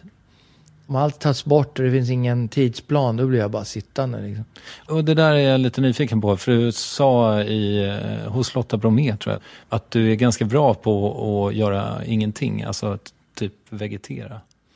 Ja, men det tror jag att jag är. Alltså det, det är inte så ofta det händer, men nu blir det inte så många st- sådana stunder man har barn och sånt där som du vet. Men om det finns tid över till någonting så är det inte så att man är inte jättesugen på att flyga någonstans eller, eller göra någonting. Utan då, är, då blir ju vi, både jag och min fru, vi, vi blir ju liksom att vi inte vill göra någonting då. Och det är ju skönt. En stund, inte för länge men. Nej, men vad, vad gör du då? Spelar du Angry Birds på telefonen och Nej, jag spelar inga spel överhuvudtaget. halkar du in i så här Breaking Bad-maraton och sådana grejer? Nej, men däremot så vi kollar, vi kollar faktiskt, även om vi har mycket att göra så kollar vi, vi försöker kolla en film om dagen i den här familjen. Men Alltså en lång film. ja, men det är ganska svårt med, med schemat som vi har. Hela familjen ska se den här filmen. Ibland så är det det. Vi har en bio hemma och då så kör vi på morgonen så är det så här, klockan åtta ikväll är det den här filmen. Beroende på hur småbarnen, vilken tid småbarnen är uppe till och sånt där. Så försöker vi kolla på film tillsammans. Men eh, blir det senare så blir det jag. Och ibland så kollar jag även i sängen. Vi kollar inte på tv, vi kollar inte på tv överhuvudtaget. Vi har inte ens tv. Men, Men vänta, klockan åtta ikväll. Jaha, ni bestämmer att då så bestämmer vi att Ah, då ska ja. vi se film tillsammans. Och då är det popcorn och hela upplägget liksom. Och så börjar det prick, prick åtta så kollar vi på en film.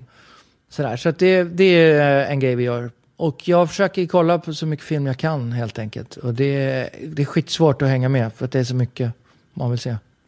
Skaver det i dig när du ser en dålig klippning? Ja, det, ibland så ser man, det behöver inte vara någon jävla, det behöver inte vara någon bra klipp, det behöver inte vara någon flashig klippning för att jag ska uppskatta. Bäst är när man inte tänker på det överhuvudtaget. För då var det väl bra. Men jag tycker, jag tycker ofta jag ser, inte bara klippning överhuvudtaget, när man ser att det här var ju en bra idé och det var jävligt ambitiöst och det såg dyrt ut och alla, allting fanns där fast det blev dåligt. Det, det, det skaver. Och det tycker jag händer ganska ofta faktiskt. Är du fascinerad av framgång? Jag är inte fascinerad av, över framgången i sig själv. Och jag har extremt låg respekt för folk som har framgång utan att vara bra på någonting. Och det ser man ganska mycket av. Däremot är jag alltid fascinerad av folk som är duktiga och eh, jobbar hårt och har någonting som inte andra har. Så både ja och nej kan jag säga. Jag ser båda de här varianterna ganska ofta. Många gånger så undrar man hur fan folk hamnar där de hamnar. Men ibland så träffar man folk som verkligen är gediget duktiga och har jobbat hårt för att komma dit de, de ska. Och då är jag fascinerad. Nästan sådär oavsett vad det är. Jag är inte, jag är inte någon slags elitsnobb på något sätt. Jag har extremt hög respekt för folk som jobbar hårt, framförallt med kreativitet eftersom det är jag håller på med. Även om det inte är det som är cool eller det som man personligen tycker om eller något sånt där. Det, det är för mig helt oviktigt. Jag har lika mycket respekt för en barpianist som sitter och kämpar och kör och bär sina egna grejer och åker runt som jag har för någon stort band som jag har respekt för och tycker om personligen. Eller Paul McCartney. Eller Paul McCartney. För att på många sätt så är de, har de exakt samma jobb, faktiskt. Du vet, det är den här publikens jubel, förbereds, nerverna framför spegeln och, och, och spotlightsen. Liksom. Det spelar nästan ingen roll. Alltså. Och då, då har jag alltid en enorm respekt. Och, och jag har så svårt att sätta viss eh, kreativitet i något slags finrum och sånt där. Jag kan inte göra det. Jag har sett det många gånger, men det, det funkar inte på mig. Jag intervjuade eh, Fredrik Lindström för inte så länge sedan och han är ju liksom superuppburen eh, komiker och programledare och sådär. Och sen så frågade jag honom vad han är mest stolt över och då sa han så här, ja men mina diktsamlingar. Det är alltid det som får minst uppmärksamhet och där jag är som mest naken. Det är det jag känner liksom inte lyfts upp tillräckligt. Stämmer den liksom grejen med dig också? Att det är så här, de smala konstprojekten som som du är mest stolt över? Saker kan ha olika typ av värde för mig. Vissa grejer kan ha ett personligt värde som har betytt mycket i mitt liv. Andra kan vara, jag tjänade sjukt mycket pengar och därför är jag jättenöjd. Nästa kan vara att, åh vad det här berörde mycket människor, fast personligen tyckte jag det var sådär. Och så vidare och så vidare. Så, så jag tycker att många av de här äh, sakerna har så mycket olika typer av värden för mig. Samtidigt som jag, jag förstår vad Fredrik menar. För ibland så har man ju sån här, åh det här är, betyder så mycket för mig, det borde betyda mycket för andra. Så gör det inte det. Small apartments, eller? Ja, small apartments är ett offer för dålig distribution och dålig marknadsföring, mm. tror jag. Men, eh, men ja, typ. Jag, jag kan tänka så att åh, den, den, den är värd liksom eh, någonting större. Men eh, Samtidigt som internet är så jävla häftigt för då hittar ju folk, då hittar ju projekt sina egna, de hittar ju sin egen väg i alla fall. Och då tror jag att det kommer nog göra det. En ganska tidlös historia också. Ja, det är den. Absolut. När vi såg sist så var jag tvungen att stänga av bandaren för att du skulle berätta om det här hemliga projektet. Har det, är det fortfarande så? Ja, det är fortfarande Fan så. Ja. det finns några nya också.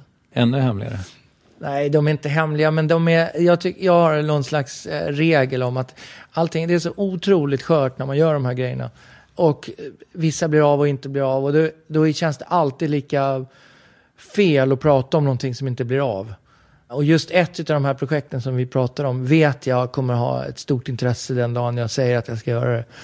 Så därför eh, så har vi någon slags regel att vi pratar inte om jobb som inte är på. Om det du kan prata om, vad, vad, vad blir det nästa vi ser från Jonas Åkerlund?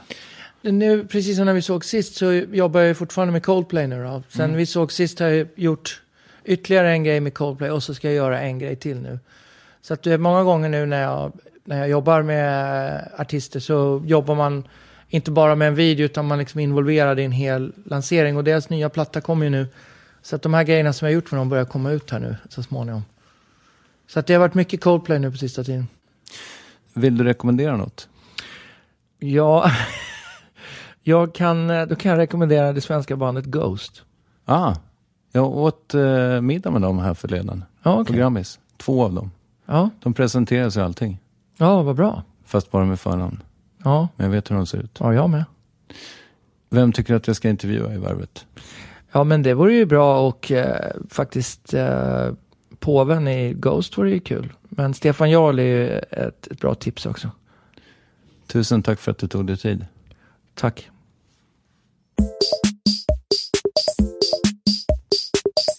Mm. Och eh, långfilmen med Swedish House Mafia heter alltså Leave the World Behind. Den är mycket sevärd. Den finns att hyra på iTunes, liksom Small Apartments, som sagt. Lovisa Olsson klippte ihop de här två samtalen och eh, gjorde det förtjänstfullt. Det är alltid hon som klipper, om jag inte säger något annat, eh, så vet du det. Om en vecka är vi tillbaka, av allt att döma, med Agneta Sjödin. Det känns lite otippat, men så kan det bli. Ja, Puss och kram och eh, tack så mycket till Läkerol. Hej då! Hello, hello, baby, you called, I can't hear a thing. I have got no service in the club, you say, say. What, what, what did you say? Oh, you're breaking up on me. Sorry, I cannot hear you, I'm kinda busy.